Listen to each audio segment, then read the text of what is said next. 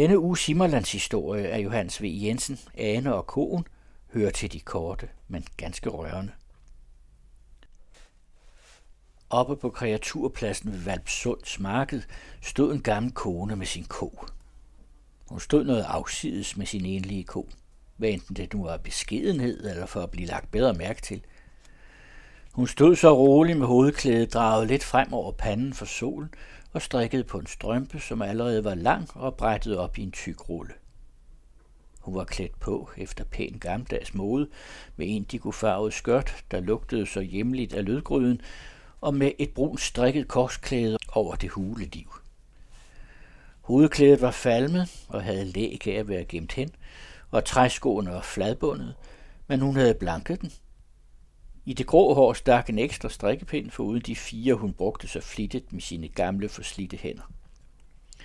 Hun stod med et øre vendt i retning af musikken fra krammermarkedet, og så sig også lidt om på folk og kreaturer, som trængtes og handlede lige ved hende. Der var en støj og et brøl omkring hende, og alt vejen fra. Vrinsken op fra hestemarkedet og tummel af både nede ved stranden, væld af gøjler og trummebum, men hun stod stille der i solen og bandt på sin hose. Og ved siden af hende, med hovedet nær ved hendes albu, stod koen, hængevormet og ud til bens og tykkede drøv. Det var en gammel ko, men den var god, sund i hårlaget og rigtig ordentligt holdt. Den var noget skarp i agterpartiet og hen ad rygbenene, men det var ellers ikke det sager det hele. Yveret struttede fint og loddent under den, og der var ikke alt for mange ringe på de kønne sorte og hvide horn. Den stod med fugtige øjne og malede anden gang på fodret, stadig fra venstre til højre med undermunden, og når den havde sunket biden, vendte den hovedet og så sig om for at der stå med rolig hals, når den næste foderbold var ilet gennem spiserøret op i munden. Den slimede vel til mode fra den store mule, og det sang dybt og elastisk som dunkel orgeltone i dens indre, når den drog pusten. Det var en sund og levende ko, der var kommet til skælds over alder, og som havde oplevet, hvad der kan times køer. Den havde født sine kalve, uden nogensinde at få lov til at se dem eller slikke dem, og den havde siden tæret sit foder og givet sin mælk i god tro. Og nu tykkede den drøv her, lige så godt som et andet sted, og svang sin haledusk i stive snirkler om efter fluerne. Tøjet hang omhyggeligt oprinket på det ene horn, for den ville jo ikke bisse eller gå på egen hånd, og klaptræerne var gamle og rundslidte, uden hverken jern over næsen eller indadvendte plykke, for den behøvede jo slet ikke at aves. Det må bemærkes, at den havde sit nye reb på i dag. Ikke det gamle tynde og øde, den ellers græssede med. Gamle Ane ville, er hun, koen nemlig, skulle tage sig ud til sin fordel. Det var en god ko, velegnet til slagtning, og det varede derfor ikke længe før en mand kom hen og stirrede på den og grov sine fingerspidser ned i dens rygskin, hvilken tilnærmelse den hummede sig noget for, uden dog at blive harmet. Hvad koster koen, gammelmor? spurgte manden og rettede sit stærke blik fra koen og til Ane. Ane strikkede videre. Den skal ikke sælges, svarede hun og som for at slutte samtalen på høvisk måde, slap hun pindene med den ene hånd og tørrede sig privat beskæftiget under næsen. Manden drev af, men kom ligesom til at hæle i det, han gik, fordi han ikke kunne løsrive sine øjne fra konen. Ikke længe efter svipper en fin og barberet slagter koen over hornene med sit spanskrør og lader sin ophovnede hånd glide hastigt hen over kyet. Hvad koster koen?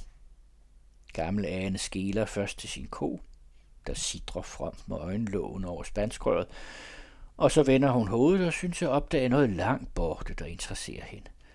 Øhm, den er ikke til salg. Færdig. Hvor pranger flager videre i sin blodskjoldede støvfrakke, men ikke længe efter indfinder der sig en ny lysthavende. Gammel Ane ryster på hovedet. Kogen skal ikke sælges. Da hun sådan havde givet en hel del folk afslag, blev hun jo kendt. De begyndte at snakke om hende. En mand, der havde spurgt på koen før, kom tilbage og ville endelig købe den, og nu gjorde han et bud, som var meget fordelagtigt. Gammel Ane sagde nej, lidt urolig, men bestemt. Er den der solgt? spurgte manden. Nej, det var den slet ikke. Jamen, hvorfor i alverden står du der her og paraderer med koen? gammel Ane lød hovedet synke, men strikkede hårdnakket videre. Hvad? Hvorfor står du her med koen? Spurgte manden, som nu var helt fornærmet. Er det din egen ko? Ja, det var nu sikkert nok, at det var. Sandelig var det Anes ko. Hun lagde til, at hun som end havde haft den, siden den var kalv. Ja, hun havde som end så. Kunne snakke forsående manden, tænkte Anne, så skulle det ikke mangle. Men han afbrød hende. Står du her og gør nar af folk? Åh oh, Gud. Anne tiger ulykkelig. Hun strikker som i vildelse. Hun ved ikke, hvorhen hun skal se, så ked af det bliver hun. Og manden trænger på, vred. Jeg siger, at du kom til markedet for at gøre nar af folk. Der er det, at gamle Ane holder op med strikning.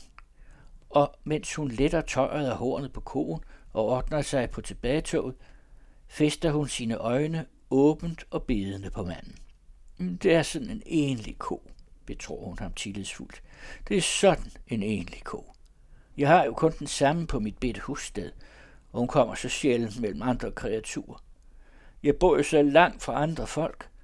Så tygtes jeg jo, jeg ville trække hende til markedet, for at hun kunne komme i selskab med andre af hendes egne, og adsprede sig en bit gang. Ja, jeg tygte som så. Og det kunne jo ingen skade, mente jeg. Og så var det jo, vi trækker hen. Men, men vi skal ikke sælge, så nu skal vi nok trække af vejen. Og, og undskyld, skulle jeg sige. Og farvel. Øh, og tak. Anne og konen stod første gang trygt i nye Himmerlandshistorier fra 1904, og jeg fortsætter med flere Himmerlandshistorier i de kommende uger.